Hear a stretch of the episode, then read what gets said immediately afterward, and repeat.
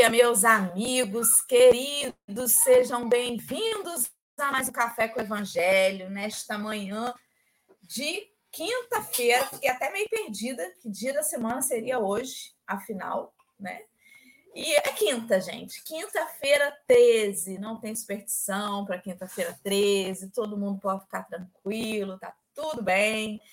Já estamos aí recebendo os nossos amigos do chat, né? Com a Consuelo abrindo o chat nessa manhã, a Sônia em seguida, um ótimo dia para Vera Generoso, bom dia para Lia Pires, para Eva Maria e a Silvia Munhoz. Sejam todos bem-vindos. Eu vou dar uma pausa agora no comentário da Elva, da Elva, da Silvia, misturei Eva com Silvia, Dora Alice, né? Tem dessas coisas. Então, eu vou pausar aqui no comentário da Silvia para a gente poder fazer a audiodescrição brevemente aí na telinha, aguardando aí do Henrique que está para chegar, porque hoje de manhã as coisas complicaram aqui, né? É computador que não liga e a gente tem que improvisar de outro jeito. Crianças em vésperas de férias, então aquela vontade que elas estão de ir para a escola, né? Que é zero, mas tem que ir. E é isso, mas estamos aí, sobrevivendo, persistindo. E a nossa audiodescrição nesse momento visa abraçar aí os nossos amigos que não veem a nossa tela, mas que escutam né, o nosso som. Nós estamos nesse momento numa tela retangular do YouTube. No canto superior esquerdo tem uma tarja com uma transparência marrom. Em letras pretas, a gente lê Café com Evangelho. Estamos com o fundo da tela, acima, uma xícara de café vista do alto, uma xícara branca de café vista do alto, e alguns grãos de café dispostos da esquerda para a direita.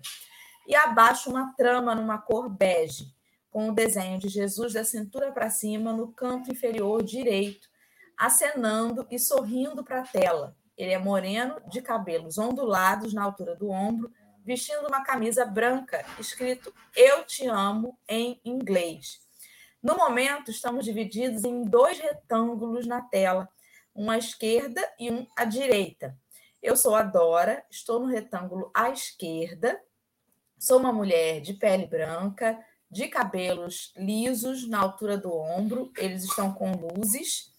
Eu estou vestindo uma camisa branca, o fundo da minha tela é uma cadeira gamer preta uma tela cinza, uma parede cinza ao fundo e à direita uma parede branca com dois violões pendurados.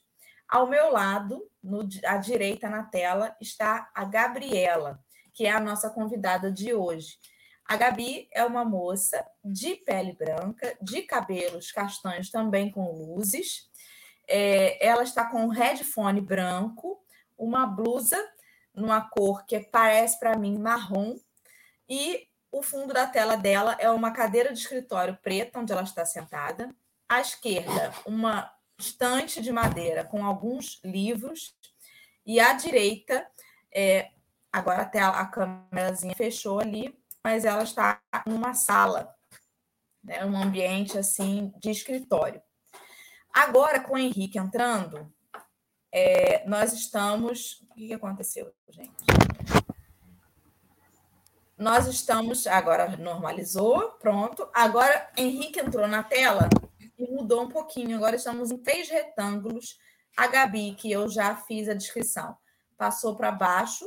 E Henrique está no retângulo acima, no canto superior direito. Ele é um homem moreno, de cabelos castanhos, é, soltos, na, um pouquinho abaixo da orelha. Ele usa barba e bigodes espessos, escuros e está com uma camisa verde claro. O fundo da tela de Henrique é uma parede cinza com o teto e a lateral esquerda na cor branca. E agora sim, o nosso dia está começando, né? Parece que as coisas agora vão começar a dar mais certo aqui. Vamos ver se, se Nossa Senhora da Internet e da tecnologia colabora para eu conseguir fazer aqui andar esse computador. Bom dia, Henrique. Bom dia, mil desculpas pelos atrasos. Foi corrido hoje mais do que o usual. Coisas acontecem, pedimos perdão pelo som, pelo, por todas as mudanças. mas vai dar tudo certo. Bom dia, Gabi. Gabi né? Isso. Eu já esqueci de novo, perdão, Gabi. Bom dia, Gabi. Só estou no nosso cientista espírita. Bom dia. Um ótimo café. Seja bem-vinda. Para quem não lembra, para quem não recorda, uma breve resumo de quem é Gabi. Bom dia.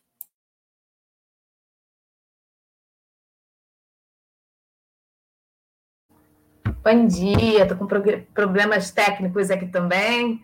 Mouse, computador travando, tá uma maravilha. Mas isso é sinal de que vai dar certo, vai dar bom. Bom dia, sou a Gabriela. Eu falo aqui do estado do Rio de Janeiro, da cidade do Rio de Janeiro, né? Aqui está um pouquinho frio. É, não sei, falo que tenho, tenho 25 anos, é, sou psicóloga formada e também tenho um Instagram chamado Cientista Espírita, ao qual eu não alimento muito, nos dias atuais por conta do trabalho, mas eu criei esse Instagram, foi quando eu conheci a Dora, né, desde 2020 que ela faz o café, e ali eu postava, de vez em quando eu ainda posto, é, conteúdos relacionados tanto com a doutrina espírita quanto com a psicologia, que é a minha área. Então, essa tem sido a minha linha de pensamento dentro do movimento espírita. E espero que seja uma manhã tranquila, agradável, com muitos ensinamentos, tanto para quem está ouvindo quanto para quem está falando, né? Porque aqui é o primeiro ouvido que escuta é o nosso quando a gente fala, né? Então, é isso, vamos lá. É um prazer estar aqui mais uma vez. Que bom, muito bom. Obrigada pela sua disponibilidade, Gabi, de voltar aí ao programa. Estou pausando aqui também no comentário de Márcia Campos, né? Cumprimentando todo mundo que está aí com a gente, para colocar na tela o link de hoje Todos os dias a gente convida os amigos para que é, procurem estudar, né? Não se contentem só com o nosso comentário, porque é muito pouco tempo, uma hora, até menos de uma hora, para a gente fazer todas as considerações acerca do texto. E além disso, para cada coração, para cada solo, a semente cai de uma forma, né? Então tá aí o texto de hoje para quem precisar do link. É, Chama-se Dentro da Luta, faz menção ao Evangelho de João, capítulo 17, versículo 15. E está lá no livro Fonte Viva 162. Então, é esse o texto que a gente vai estudar hoje com a Gabi. E está aí para quem precisar, para quem quiser e desejar. Se você está ao vivo com a gente, não se contente em ouvir, participe no chat, né? Deixe sempre seus comentários acerca da discussão que vai ser feita, né? De enfim, de como que está soando aí para você é, a reflexão de hoje, colabore com a gente, né? E é isso. Antes da gente partir, então, para essa leitura, vou pedir a Henrique, por favor, vamos precisando dar uma prece para harmonizar. Ai, ai. Faça aí para gente. Então, nesse momento, para quem está ao vivo, para quem está ouvindo depois, que a gente possa serenar nossos corações, acalmar nossa vida dessa correria diária, que a gente possa estar aqui no café, dedicar esse momento para o estudo, para o nosso aprimoramento, agradecer pela oportunidade de dedicação, mesmo aqueles que estão ouvindo, ouvendo, fazendo outras tarefas, como é importante esse estudo, como é importante esse abrir de olhos nesses dias tão corridos em que a vida nos leva a não olhar para essa vida espiritual de forma tão intensa. Que nós possamos ter um bom café, que os mentores espirituais essa tarefa, que nossos mentores espirituais auxiliem-nos sempre, que nós possamos ouvi-los e nos direcionar para esse bem, para esse amor, para esse nosso verdadeiro propósito de vida. Que tenhamos um bom café, que as afirmações de hoje sejam claras, sejam amorosas, sejam fraternas para, para aqueles que nos ouvem, que seja uma fé. Que assim seja, graças a Deus. Graças a Deus, e será. Então, eu vou colocar na tela agora o nosso texto. Consegui fazer? Consegui, menina. Coisa sai, ó.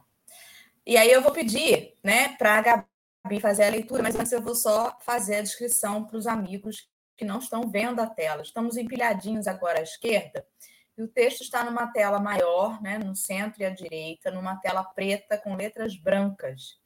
E aí, Gabi, por favor, você pode fazer a leitura. Eu vou acompanhando aqui a velocidade de acordo com a sua velocidade de leitura. Você não precisa ler necessariamente da tela, pode ser do seu texto aí. E, e pode começar. Então tá bom, vamos lá. Então, como a Dora falou, do livro Fonte Viva, né? Uh, do Evangelho de João, dentro da luta. Não peço para que os tires do mundo, mas que os livres do mal. Jesus, João, capítulo 17, versículo 15. Não peças o afastamento de tua dor. Roga forças para suportá-la, com serenidade e heroísmo, a fim de que lhe não percas as vantagens do contato. Não solicites o desaparecimento das pedras de teu caminho, insiste na recepção de pensamentos. Só um minutinho, tá dando um, um probleminha no som. É. Eu não sei se é só para mim ou se o pessoal do chat também tá... Vocês estão me ouvindo bem? É, parece deu uma quadra no seu som. Olha, tá bom hoje o negócio, né? Hoje tá legal. Hoje tá legal. Deixa eu só ver se o problema é só comigo. Tá bom. Se o pessoal do chat conseguiu ouvir direitinho, vamos esperar o retorno dos amigos aí, para ver se estava picotando, mas acho que não normalizou. Voltar, gente, pelo amor de Deus, uma parte. Voltar. Pode continuar? Não solicites o desaparecimento das pedras de teu caminho. Insiste na recepção de pensamentos que te ajudem a aproveitá-las. Não exijas a expulsão do adversário. Pede recursos para a elevação de ti mesmo, a fim de que lhe transformes os sentimentos. Não supliques a extinção das dificuldades. Procura meios de superá-las, assimilando-lhes as lições. Nada existe sem razão de ser. A sabedoria do Senhor não deixa margem à inutilidade. O sofrimento tem a sua função preciosa nos planos da alma, tanto quanto a tempestade tem o seu lugar importante na economia da natureza física. A árvore, desde o nascimento, cresce e produz, vencendo resistências. O corpo da criatura se desenvolve entre perigos de variada espécie. Aceitemos o nosso dia de serviço, onde e como determine a vontade sábia do Senhor. Apresentando os discípulos ao Pai Celestial, disse o Mestre: Não peço que os tires do mundo, mas que os livres do mal. A terra tem a sua missão e a sua grandeza libertemo-nos do mal que opera em nós próprios e receber-lhe-emos o amparo sublime, convertendo-nos junto dela em agentes vivo, vivos do abençoado reino de Deus. Emmanuel. É, é um texto assim, bem. Pegou bem na dor, né? Pegou bem na ferida.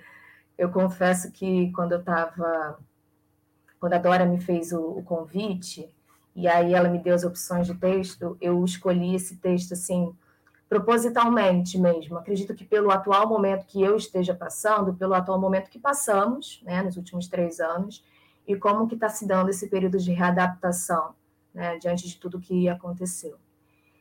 E eu confesso que eu tenho um pouco de dificuldade em falar sobre o, o tema dor, né? Porque eu não, eu não queria me colocar numa posição de uma pessoa que é detentora de um profundo conhecimento do que seria o conceito de dor, porque eu acho que assim é uma experiência muito muito subjetiva de cada um, né? O que, que seria dor? É algo muito inerente, é inerente ao corpo material, mas a experiência em si ela é muito subjetiva, né?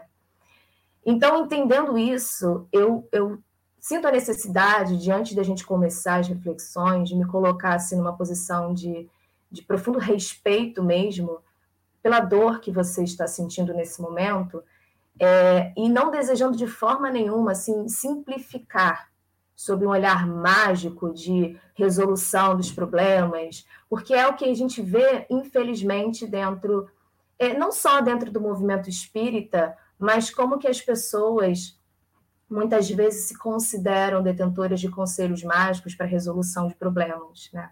E quando a gente fala de dor, a gente não sabe exatamente em que ponto que a gente está tocando, o que exatamente lhe causou essa dor.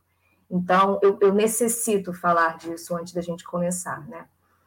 Mas, ao mesmo tempo, eu pensei, caramba, como é que eu vou é, continuar esse tema que é tão delicado nesse aspecto, né? Eu lembro que eu procurei, assim, diversos conceitos de o que, que seria dor, dor para psicologia, dor para a OMS, dor para o espiritismo, né? Dor para o Google, o que, que é dor, né? E aí eu encontrei muitos, muitos, muitos é, conceitos. Mas um que eu, que eu quis assim colocar como, como definidora, né, vamos dizer assim, a que eu mais achei conveniente para entender dor dentro desse texto que a gente leu agora, seria limite. Eu entendo a dor como limite de algo, né? Seja um limite de dor física, alguma coisa é, passou desse limiar do limite de, de, de, de de dor no seu corpo e, e, veio essa, essa experiência, uma dor emocional, uma dor espiritual, um limite que você chegou por uma determinada situação que aconteceu e que quando passa desse limite, quando passa desse ponto, aí a dor vem, né? Então, eu, eu vamos entender a dor como se fosse esse, esse limite, né, de, de algo. Então, assim, é, nesse texto que a gente acabou de ler, ele fala da dor, mas não da dor como norte apenas, né? Mas ele traz para gente, Emmanuel traz para gente a consciência que a gente tem que ter sobre o que, que significa, né? Essa dor na nossa vida encarnada hoje. E eu sinceramente eu acredito que esse é um é onde mora o grande problema, sabe? Ter a consciência de que por que, que eu estou sentindo aquela dor, é, por que eu estou sentindo desta forma a dor, por que, que essa situação me, me influenciou, me impactou a tal ponto que me fez sentir essa dor. Então, eu acho que é, é, é de fato o norte desse, desse texto, né? essa consciência dessa dor que a gente sente, seja lá qual for a dor. Né? E o que, que influencia para a gente sentir aquela dor. E aí, Emmanuel traz para a gente a frase que Jesus é, falou né, no, num momento de dor, que ele traz a consciência de, de suplicar para o pai que, que os causadores da dor dele permaneçam junto dele, né? É, convivendo lado a lado, é, crescendo lado a lado, né? Ele entende a dor, ele tem uma reflexão de dor pedagógica, né? Ele traz essa reflexão para gente, a dor como algo pedagógico algo que vem a nos ensinar algo, né? Mas eu sei que para nós, e é por isso que eu tenho muita dificuldade, eu acredito que algumas pessoas que estejam nos ouvindo, o próprio Adoro, o Henrique, tem essa dificuldade, mas eu não consigo, assim, simplesmente chegar e falar: ah, gente, amem as suas dores, aceitem as dores, porque elas vêm a nos ensinar, e é, e é simples assim, é fácil, sabe? que justamente foi o que eu falei no início. Eu não sei qual o, o grande impacto que a dor tem, que a dor que você está sentindo nesse momento tem na sua vida, né? Porque eu sei que no atual momento evolutivo que a gente se encontra, a gente não tem todos, vamos dizer assim, um, um arcabouço, um repertório assim suficiente de aprendizagem que faça a gente ter essa consciência no momento de dor tão fácil, sabe? A gente não está é, na mesma, no mesmo grau evolutivo que Jesus. E isso a gente precisa ter consciência para justamente evitar determinados discursos que, que vendem uma resolução fácil de não, mas é, você precisa passar por isso, porque isso vai ser bom para a sua evolução. Né? E aí a gente muitas vezes esquece desse acolhimento que, que é fundamental no momento que o meu próximo está passando por uma dor, né? E não por um conformismo de se conforme, aceite e, e não chore e passe por isso. Né? Então, a gente precisa ter essa consciência de que não estamos ainda no mesmo grau evolutivo de Jesus. Isso é uma, é uma certeza. Né? E, sinceramente, assim, é, é, a minha intenção aqui também não é chegar e falar, vamos perdoar todo mundo que nos ofendeu, é fácil, sabe? É, é, é, é, é simples perdoar quem nos ofendeu, né? Porque muitas vezes ah, uma ofensa, da manha que ela tenha sido, o perdão e a dor muitas vezes se tornam insustentáveis, às vezes, né? Então, assim, é, sim, precisamos ter essa consciência do grau evolutivo que a gente se encontra. Ao mesmo tempo, a gente tem Jesus como modelo e guia a ser seguido, né? Então, ter a consciência que eu não estou no mesmo processo, no mesmo momento evolutivo de Jesus, mas ter a consciência de que ele é o modelo guia que eu preciso seguir, que eu preciso me nortear, já me traz o amparo, já me traz um, um consolo, né? Mas, assim, é...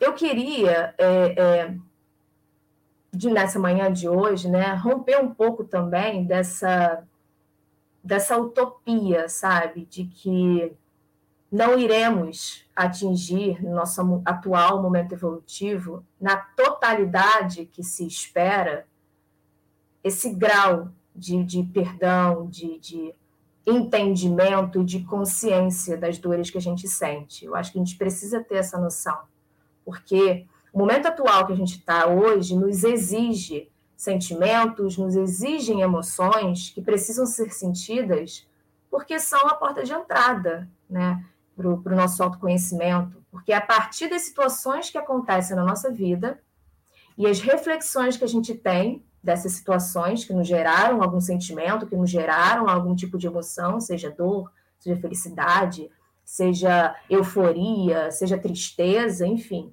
As reflexões que a gente tem disso que a gente começou a sentir é que nos traz esse autoconhecimento. Caramba, essa situação me gerou tal sentimento. Então, por conta disso, significa isso, isso, isso. Eu tenho esse limite aqui, eu preciso melhorar isso aqui, ou preciso pedir perdão para fulano, eu preciso me perdoar. Então é a partir disso que a gente tem essa consciência, né? Então, sem a dor, sem a alegria, sem a tristeza, sem raiva, sem euforia, sem qualquer tipo de emoção e sentimento, a gente não seria, não seria capaz hoje é, como seres encarnados no, no, atual processo seletivo, no atual momento seletivo que a gente se encontra, de interpretar as situações que surgem, né? Porque lembra que eu falei lá no início de definir a dor como se fosse um limite? Então, eu acho que é, é nesse momento que a gente percebe que a gente chegou é, no nosso limite, sabe? No nosso limite de, caramba, eu, até aqui, eu vou até aqui. Depois disso, eu não consigo mais, sabe? Porque Jesus sabe o momento evolutivo que a gente se encontra. Ele conhece a gente, sabe? Então, eu não acredito que ele queira que a gente ultrapasse esse limite que nos foi, que, que é que nos pertence nesse momento, sabe? Então, você quer falar alguma coisa? Você permite é. que a gente. É, é, posso, quer, quer falar? Uhum. Vou, fa vou falar rapidinho, né? Porque a, a, gente vai ouvindo, vai dando aquele comichão na gente, né? Que a gente vai pensando, pensando, pensando. É, você falou coisas muito interessantes aí, embora a gente esteja focando na dor nessa reflexão inicial, ele fala da luta, né? Da luta que é viver no mundo. Algumas lutas com dor, outras lutas não exatamente dolorosas, mas desafiantes, desafiadoras, né? E o importante de tudo é assim: não dá para a gente saber se os desafios que estão acontecendo com a gente, ah, porque tem que ser, porque é para nossa evolução e parará. Bom, a gente tem três tipos de situações que são desafiadoras numa oportunidade reencarnatória, que são a missão, a prova e a expiação. A gente sabe esses três conceitos na teoria, mas na vida prática, a gente não consegue fazer esse diagnóstico de que eu estou passando por isso como missionário, estou passando por isso como uma prova, eu estou passando por isso como expiação, e nem vale a pena a gente ficar batendo cabeça para tentar saber, né? Se eu joguei pedra na cruz ou se eu sou um espírito muito bom, que estou aqui provando o quanto eu sou bom e por isso eu estou só me dando mal. Então, não, não é para isso. Os conceitos servem para quê? Para que a gente possa fazer o melhor que a gente puder, a fim de que a gente consiga ter mérito para que nos desafios seguintes desta encarnação ou de uma próxima, a gente consiga vivenciar missões, vivenciar provas, né? E cada vez menos expiações, mas não para detectar o que é que a gente está passando. E aí tem uma coisa muito importante que Emmanuel põe no texto, né? Dentre tantas coisas importantes, me chamou a atenção de pronto ele dizer ali que o sofrimento tem a sua função preciosa nos planos da alma. Ou seja, tudo que nos acontece tem uma razão útil de ser. Deus não diz não por não, diferente da gente. Às vezes a criança pede uma coisa, a primeira resposta é não. Aí depois a criança começa a argumentar, porque as crianças hoje em dia não aceitam não de primeira, não. Elas ficam, por que não? Mas por que semana passada foi sim e hoje é não? Mas por que, que não sei? Aí você começa a perceber que às vezes você falou um não só por dizer não. Que ela tem razão na argumentação dela. Por que não dizer sim naquele momento? Deus não tem isso. Os não de Deus têm sempre uma razão. E a gente é aquela criança teimosa que quer argumentar com Deus. Por que não? Por que não? Por que não? Só que enquanto a gente está batendo cabeça e perguntando por que não, a gente está deixando de entender que ali tem uma utilidade. A minha sogra tem uma fala, uma fala muito curiosa que ela diz isso. Ela diz assim: olha, eu não tenho como pedir a Deus que os meus filhos não sofram, porque eu não tenho como botá-los numa redoma de vidro. Mas eu peço que eles aprendam logo a lição. Porque quanto mais rápido você aprende a lição, menos tempo você se demora na dor. É igual um labirinto. Quanto antes eu entendo e decifro, mais rápido eu saio daquela confusão. Porque algumas situações são questões de teimosia do sujeito naquele presente momento. A gente fica achando que tudo é lei de ação e reação de outra vida tudo é quitação de débito da nossa reencarnação anterior. E o Evangelho segundo o Espiritismo vem dizer sobre um capítulo lá das causas das aflições, causas atuais das aflições. Muitas em que a gente senta em cima da situação e não vê mais nada.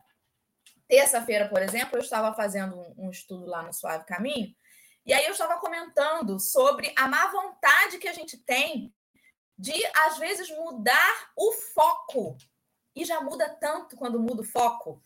Por exemplo, né, uma, uma mãe que chora, chora, só vive chorando, uma mulher que só vive chorando, chorando, chorando, chorando, precisa passar por um autoconhecimento para descobrir a razão daquele destempero.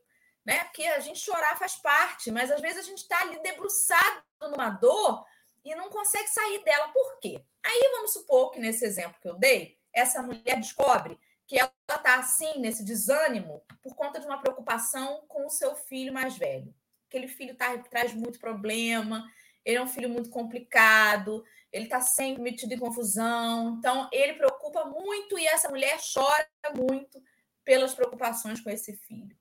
Quando a gente tem, assim, um, um, um, uma obsessão emocional, não era essa exatamente a palavra, mas eu perdi a palavra, enfim, um apego emocional, um culto extremado a um único indivíduo, a gente perde a capacidade de olhar os demais.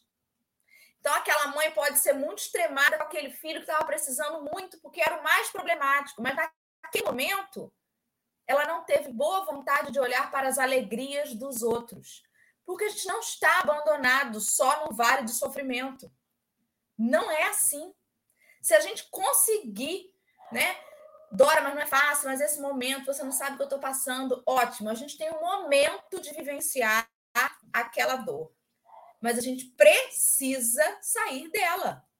Em diversos, diversos pontos da literatura espírita, eu agora todo mundo já sabe que eu fico sempre falando isso, né? Eu tô, eu tô ouvindo de novo a rádio novela do Obreiro da Vida Eterna.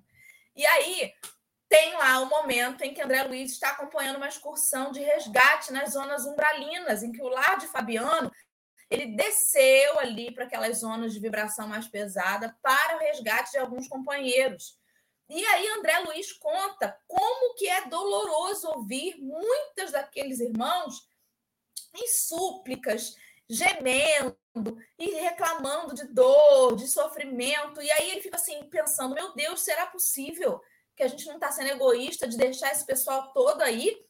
E os mentores que estão com ele explicam, André, a gente não pode invadir o momento deles. Nós estamos aqui.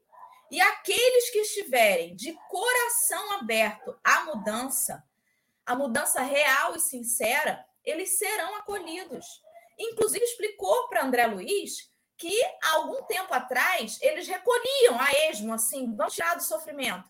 E quando levavam para as casas de socorro, essas mesmas criaturas voltavam de novo. Reclamavam que tinham sido violadas no seu, na sua vontade de ficar ali, em cima da sua dor. Então, será que a gente está pegando a nossa dor como a única coisa que a gente tem? Porque se tirar essa dor de mim, eu sou o quê? E aí eu não quero sair disso. Sabe? Se tirar esse, essa luta que eu tenho, eu faço o quê?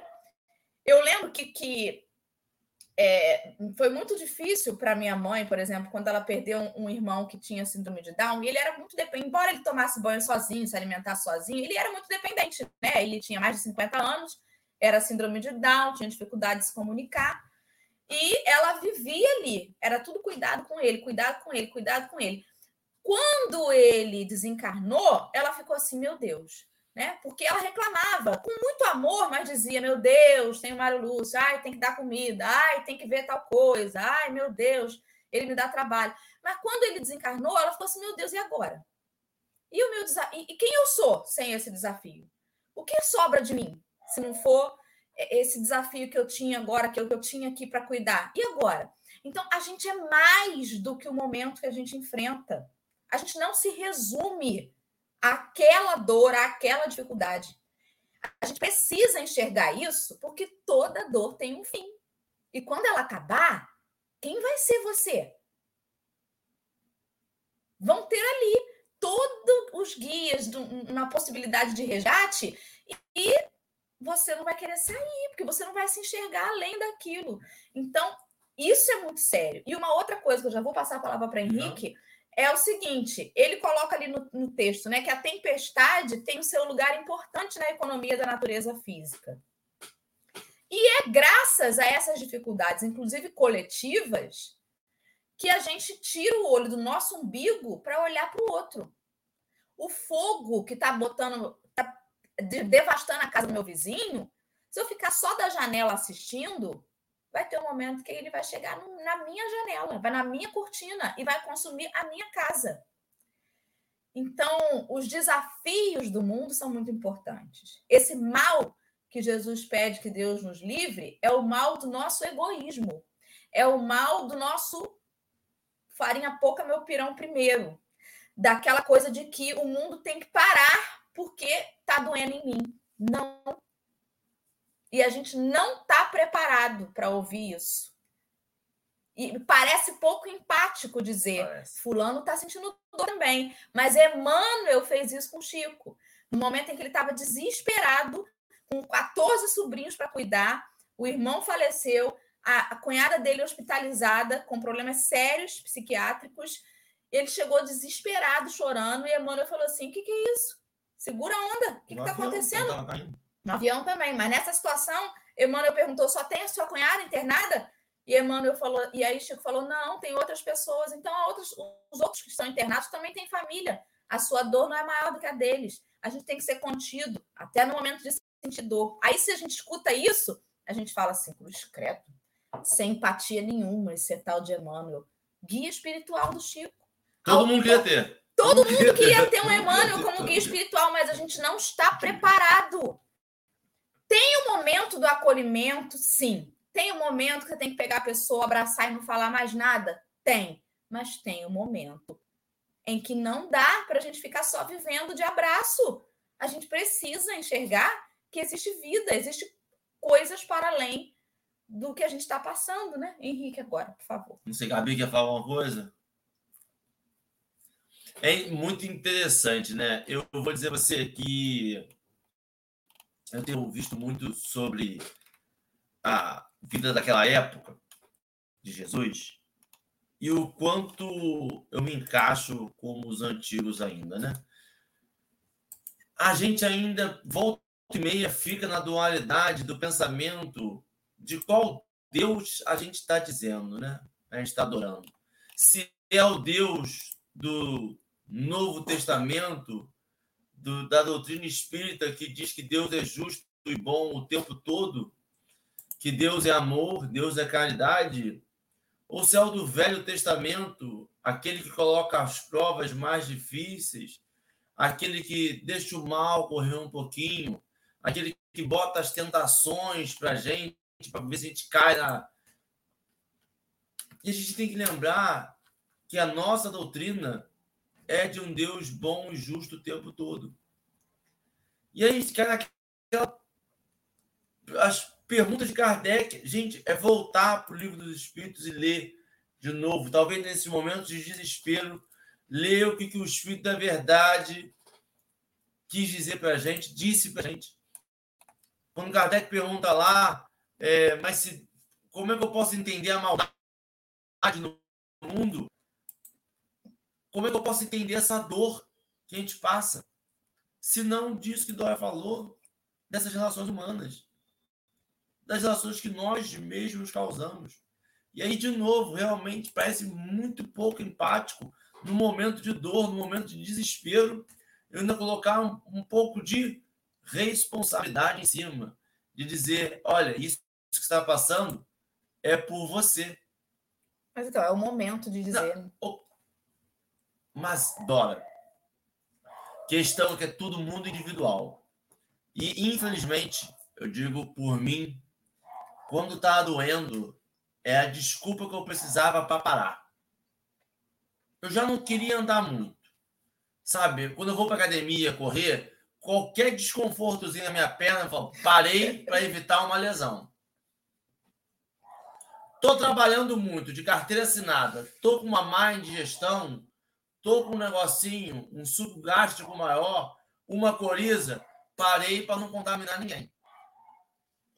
E aí a gente vai levando para a vida. E aí esta dor, como a, a Gabi falou no começo, que a dor é esse limite, e esse limite é individualizado, muitas das vezes a gente se pega na dor para parar. Como essa resposta. E é interessante essa construção que você fez da zona umbralina, porque a gente acha, no primeiro momento, em que essa construção humana ela está se desenvolvendo a partir do nosso ser espiritual, mas nossas encarnações. Mas quando a gente sai daqui, não teve esse desenvolvimento. O mundo já estava pronto. E a gente vai percebendo que o mundo espiritual também está em desenvolvimento. Essa construção de que as pessoas eram retiradas aleatórias para tentar salvar elas mostra uma construção de um ser espiritual também, não só de uma vida material. E perceber isso é importante porque a gente vai vendo que o quanto a gente precisa se adaptar àquela dor, o quanto a gente precisa passar aquela dor, o quanto a gente precisa largar a dor em alguns momentos. Largar a dor não é abandonar, não é esquecer que doeu, é não se apegar. E o que eu vejo muito, infelizmente, são glorificações glorificações de. Sabe aqueles filmes de comédia romântica? Em que um começa a mostrar uma cicatriz, aí fica disputando a noite inteira sobre cicatrizes? Somos nós enquanto humanos. Conta uma desgraça num, numa roda de conversa, conta uma desgraçazinha. Meu carro furou o pneu. Você vai ver que dali vão surgir dois ou três exemplos de coisas que aconteceram na, na, com outras pessoas. A gente vai disputando cicatriz, vai disputando desgraça. Porque a gente acha que vai definir a gente é essa dor. E aí a gente pega e faz o quê?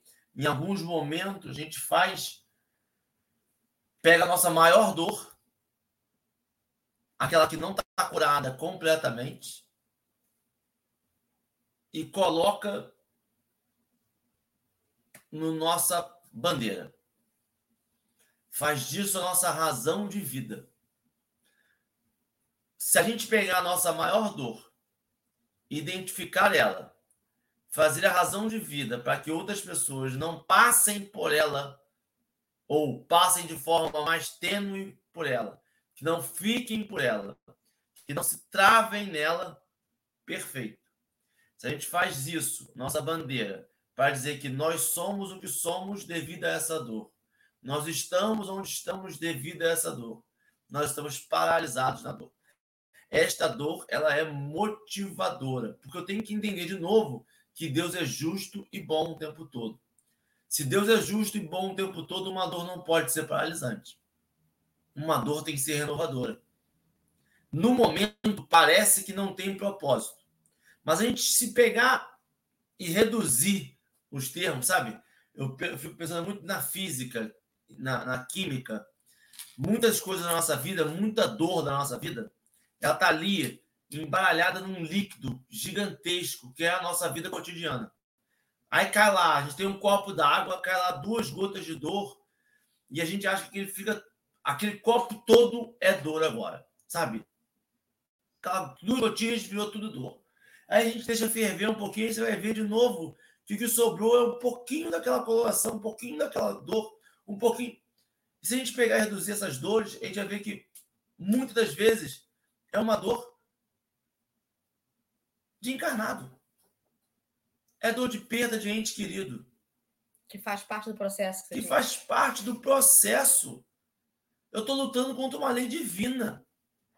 Ah, mas tinha que ser da forma como tinha? Aí eu tenho duas coisas. Eu não acredito que Deus é bom e justo o tempo todo.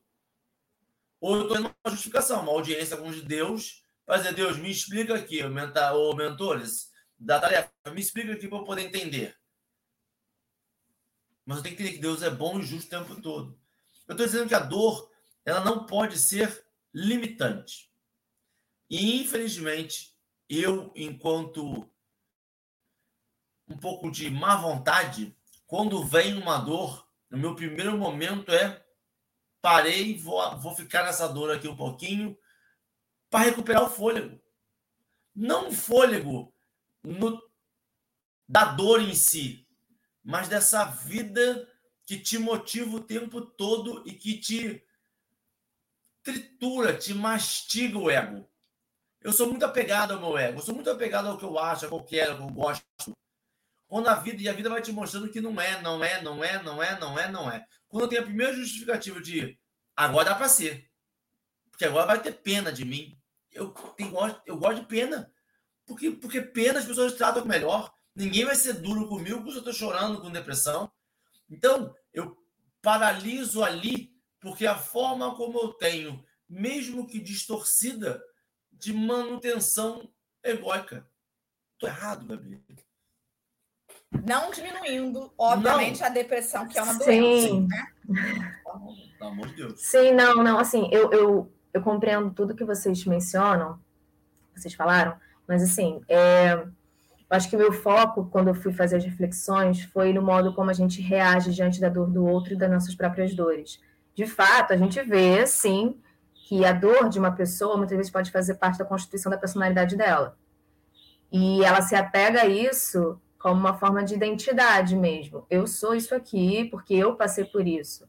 Isso pode ser de uma forma uma resistência de vitória, de eu passei por isso, mas eu consegui fazer isso, ao mesmo tempo pode ser como uma forma de ter um ganho secundário da atenção dos outros, mediante o que eu passei. Então, olha o que eu passei, caramba, coitadinha de mim, aí vem o reforço, aí vem a, a, a, a ah, vamos lá, Gabi, tadinha, né? Tem isso. Mas, oi, você está mutado, Henrique. É porque Henrique ainda tem, alto. Ainda tem a outra, ainda tem aquelas pessoas que definem os outros pelas dores. Tadinho, fulano perdeu a mãe, tadinho, fulano é adotado, tadinho, fulano uhum. veio tadinho, fulano veio, entendeu? Essa, essa Mas eu acho que aí foi justamente o que a Dora falou. Existe um momento certo para você falar isso para a pessoa. Porque, cara, você não vai conseguir falar, por exemplo, para uma pessoa que acabou de descobrir, tem um diagnóstico de alguma doença, chegar para ela e falar assim, cara, não, você precisa passar por isso, você vai ter que fazer isso, isso, isso, isso. dentro da área da saúde, não tem como a gente dar as diretrizes do que tem que ser feito depois que ela recebe um diagnóstico, porque ela não vai absorver nada. Ela está ali ainda envolta nos pensamentos dela de que, caramba, eu tenho isso, o que, que eu vou fazer? É uma mudança de vida extrema. É uma ruptura extrema. E isso precisa de tempo para interpretar. Isso precisa de tempo para ser absorvido. Então, você não pode chegar e falar para uma pessoa que você mal conhece, ou talvez conheça, que esteja passando por um momento de dor, sem perceber se ela está aberta, porque isso também tem que ter um respeito para com o outro, porque às vezes ele não está preparado para ouvir aquilo. Então, eu não posso chegar simplesmente e falar, leia o capítulo 5 do, do, do Evangelho segundo o Espiritismo, que vai resolver. Não vai, cara, não vai. Então, eu acho que essa é a minha crítica em relação a isso, não pelo culto da dor, de. Mas, cara, às vezes é difícil. Às vezes eu não vou conseguir perdoar nessa encarnação. E, cara, aí volta ao tema que a gente falou de limite. E esse é o meu limite no atual momento evolutivo que eu me encontro. Mas o fato de eu ter a consciência de que eu preciso perdoar já é um primeiro passo. Entendeu? É, daí, tá Gabi. É isso, Gabi. Gabi, é isso que você está falando. Mas olha só, olha que loucura agora que você falou um negócio surreal. Olha só. Aí, olha, cara, o ser humano é um negócio assim, é uma experiênciazinha, cara, que eu vou dizer pra você, dá vontade de sentar com Deus e falar assim, ó, parabéns, hein? Isso aí é um negócio complexo. Porque olha só, olha o que a gente está falando. A gente está falando que tem momentos para a gente falar da dor, como a gente vai né? abordar né? o outro. É, e não é desnudar aquela dor, né? Como que a gente vai fazer com que a pessoa perceba que tem mais do que além a dor, né? E qual é esse momento, né? Só que ao mesmo tempo, se eu não, em algum momento, desrespeitar aquela dor, eu não consigo falar. Eu tenho que saber o momento do desrespeito. Essa que é a loucura. Porque a pessoa não vai dar abertura e dizer assim: tô bem, fala para mim agora sobre isso, sobre como passar isso aqui. Não, ela vai continuar ali. Qual é o momento do desrespeito? Qual é o momento em que eu vou falar para que a pessoa possa, daqui a um, dois dias, uma semana, um mês, uma encarnação, reflita? Porque a gente estava pensando uhum. ontem sobre isso, sobre é, a mudança de educação, né? E aí, pais que batiam, pais que espancavam, é, filhos que sobreviviam, né? Que não chegava nem a. já passava da parte do, do, da educação, era uma sobrevivência já. E aí tem pais que hoje até hoje não, não percebem aquilo. Falam, não, não tem que me desculpar. Eles são o que são por causa daquilo ali. E eu, eu acho que eu estou certo até hoje. Em que momento eu tenho que desrespeitar essa opinião e falar assim: olha, você fez tá errado. Mas discordar não é desrespeitar. Não, eu, mas entenda só, mas eu tenho que respeitar o momento da. da, da, da eu tenho que perceber quando que a pessoa está aberta para ouvir. E tem pessoas que talvez não estejam abertas nunca. Então tem Sim. um desrespeito. Pois um, é. Porque assim, a, a, por exemplo, a zona umbralina que você falou. Uhum. As pessoas iam lá, percebiam ali que, ah, eu quero sair. Uhum. Aí, porque, vamos lá, não deve ser a pessoa que tá, eu quero ficar, que legal, uhul. Não. Não, a pessoa devia estar em canto de desespero. Ia lá, resgatava.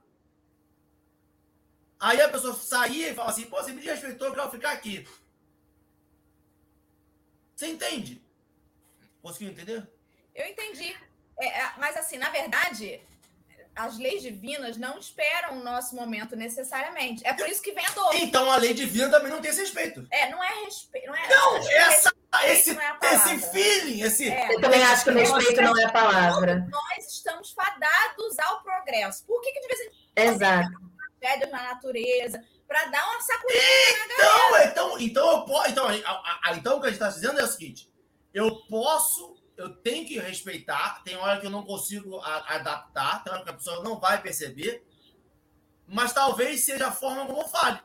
Talvez Sim. eu possa fazer assim, só. O seu momento é esse, mas ó, tem isso, isso e isso, é aquilo, aquilo outro. Vamos pensar um pouco mais amplo.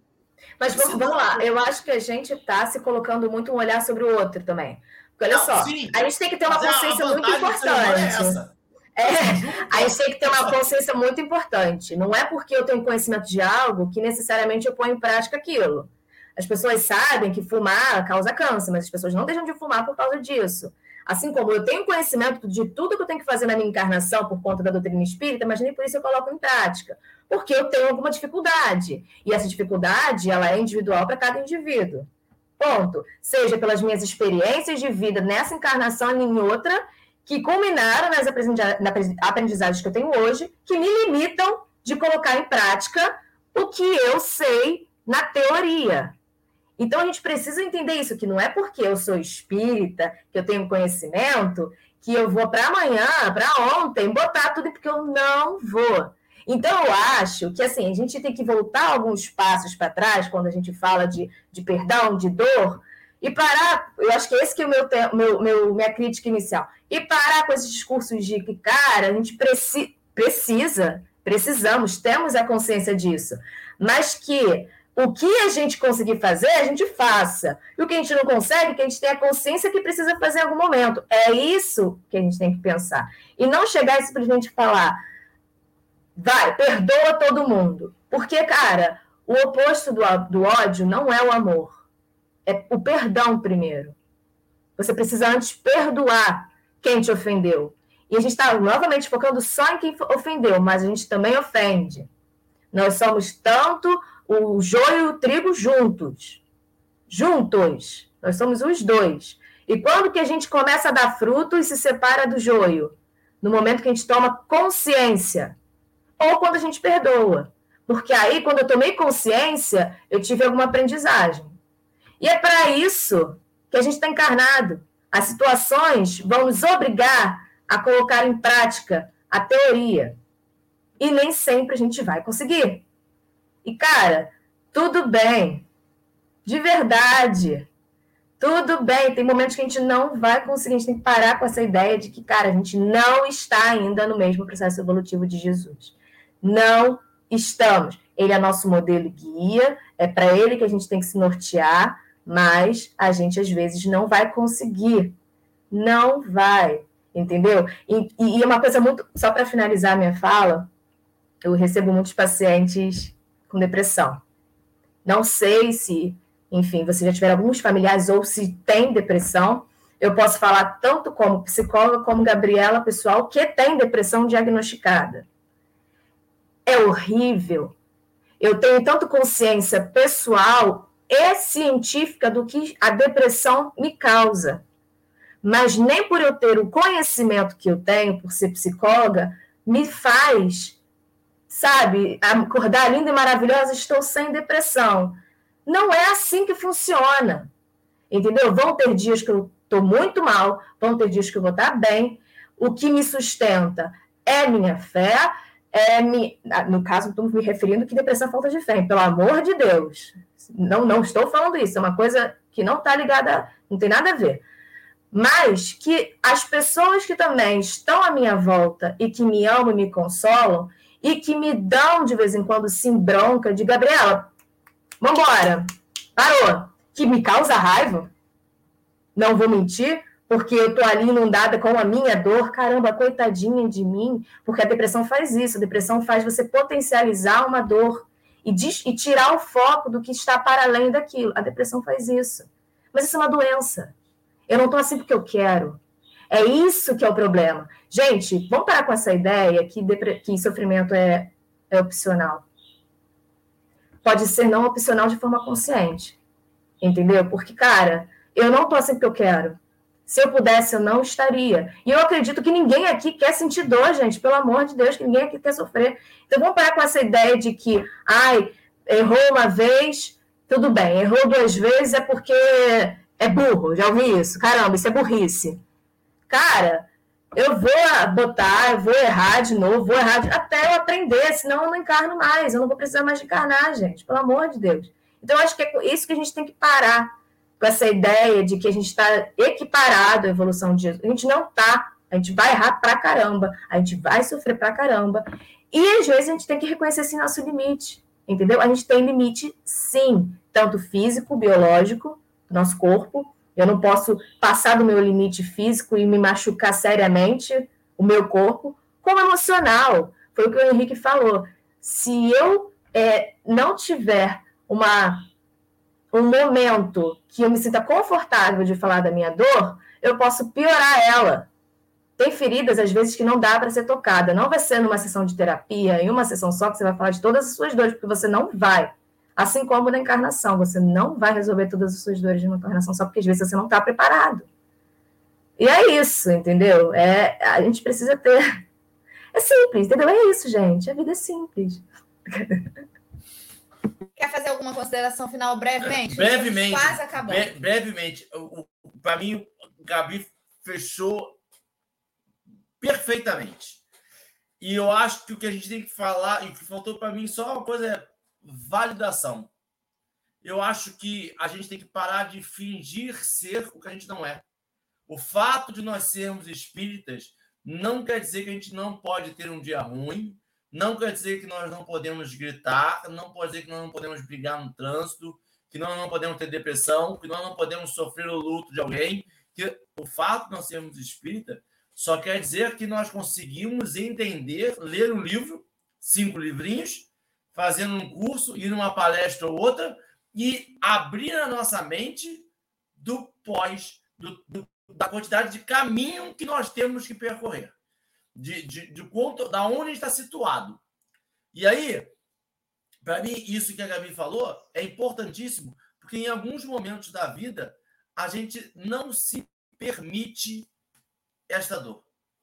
Esse testemunho da Gabi quando ela falou, eu sofro de, eu sofro de depressão, eu, eu, tenho, é importante porque em algumas pessoas, Gabi, não sei se no seu centro espírita, mas em alguns centros espíritas, as pessoas procuram acolhimento fraterno, pessoas procuram fluidoterapia em outra casa espírita que não na sua. Porque não podem demonstrar fraqueza naquele centro espírita, porque as pessoas do centro espírita vão julgar. Vão falar, mas ele fala tanto, ele é palestrante, mas ele está é, aqui toda semana, mas ele, mas ela, mas aquele, mas aquela. Mas a gente tem que falar que está tudo bem. O processo é de evolução, não é todo mundo perfeito. A questão é reconhecer a si mesmo, entender o que aquilo ali quer dizer para mim, o que aquilo quer falar para mim, o que eu preciso fazer com isso, quanto tempo eu vou demorar para solucionar é outra coisa. Tem hora que eu vou demorar muito tempo. Não é um clique. Não é. Tenho depressão, li ali três perguntinhas, opa, já não tenho mais. Não, não. Isso quem fazia era Jesus. Quando falava, vá, levante, não peque mais. E aí você, opa, e, e muita gente pecava depois. Ou seja, muita gente pode sair, parar a depressão, daqui a duas semanas está lá depressivo de novo. É, igual cigarro. É igual cigarro, igual recaída. Assim, o importante é não dizer tá tudo bem para ficar parado, mas dizer tá tudo bem, eu vou caminhar. Eu vou cair, vou tropeçar, sabe? Lembrar de quando a gente era criança. De quantas vezes a gente engatinhava, caía e tentava de novo. Então, quando Jesus disse: Podeis fazer o que eu faço muito mais, é como eu posso virar agora para minha filha de 5 anos, né? Eu faço crochê, eu estou aprendendo Libras, eu sou dentista, e vou dizer para ela assim: minha filha, você pode fazer o que eu faço muito mais, mas não é para ela agora, com 5 anos, né? Cozinhar, arrumar a casa, sair para fazer um canal. Não! É para dizer assim: o que, que você pode fazer no auge do seu momento? Isso aí. Com 5 anos Aí, sim, né? Então, assim, a, de, é, às vezes a gente usa também esse negócio de que eu não sou Jesus para poder encobrir as nossas falhas, né? E ficar sentado em cima dos nossos equívocos. Mas fulano está esperando demais de mim, eu não sou Jesus. Pois é, não é. Mas se você está caminhando para ser, algumas coisas não cabem mais. Então a gente também precisa fazer essa autoanálise, né? Enfim, eu falaria muito mais, Gabi, porque. Não foi um seminário. É um tema, assim, que dá para a gente conversar horrores. Só que a gente tem que encerrar o programa, né? Pessoas têm que trabalhar, a gente tem que fazer outras coisas, então não dá para continuar aqui. Então, eu vou devolver a palavra para a Gabi. Agradeço demais a presença de todo mundo do chat que esteve com a gente aí. E, Gabi, por favor, suas considerações finais e sua prece para a gente encerrar. Ah, eu amei Eu estou eufórica agora nesse momento. Eu adorei. Assim, eu acho que a, a frase final que pode ficar é que a gente não perca a força de vontade de continuar. O problema é quando a gente perde. É, a gente não pode perder a força. E para isso, a gente tem quem nos ampare. Seja doutrina espírita, para quem acredita, nossos familiares, nossos amigos, nossos guias espirituais, terapia, façam terapia, fazendo aqui um breve, uma breve propaganda. Então, eu acho que é isso, assim, a gente, que a gente não perca essa força de vontade de continuar. Isso que é o mais importante. Então, para a gente finalizar, é... eu queria agradecer a todos os amigos benfeitores aqui que se encontram presentes, que nos intuíram na manhã de hoje, para falarmos sobre esse tema tão delicado, tão complexo, mas de forma tão leve que foi para gente. Agradecer a oportunidade de estar hoje encarnada diante de todas as aprendizagens que me surgem, que sei que de vez em quando eu caio, mas que, como eu disse, que eu nunca perca, que nunca, nunca percamos essa força de vontade de continuar, essa energia de continuar que às vezes a gente reconhece nossos limites, pare um pouco, recarregue as energias, mas que continue. Continue com a consciência de que sempre há um propósito, sempre há algo que vai nos melhorar, que, que vai nos, nos fazer evoluir diante da encarnação e diante do nosso objetivo de chegar ao mesmo momento evolutivo de Jesus. Muito obrigada. Assim seja. Graças a Deus. E será? Vamos, vamos, que amanhã é sexta-feira e tem mais café, né? Graças a Deus, todo dia tem. Beijos, até amanhã.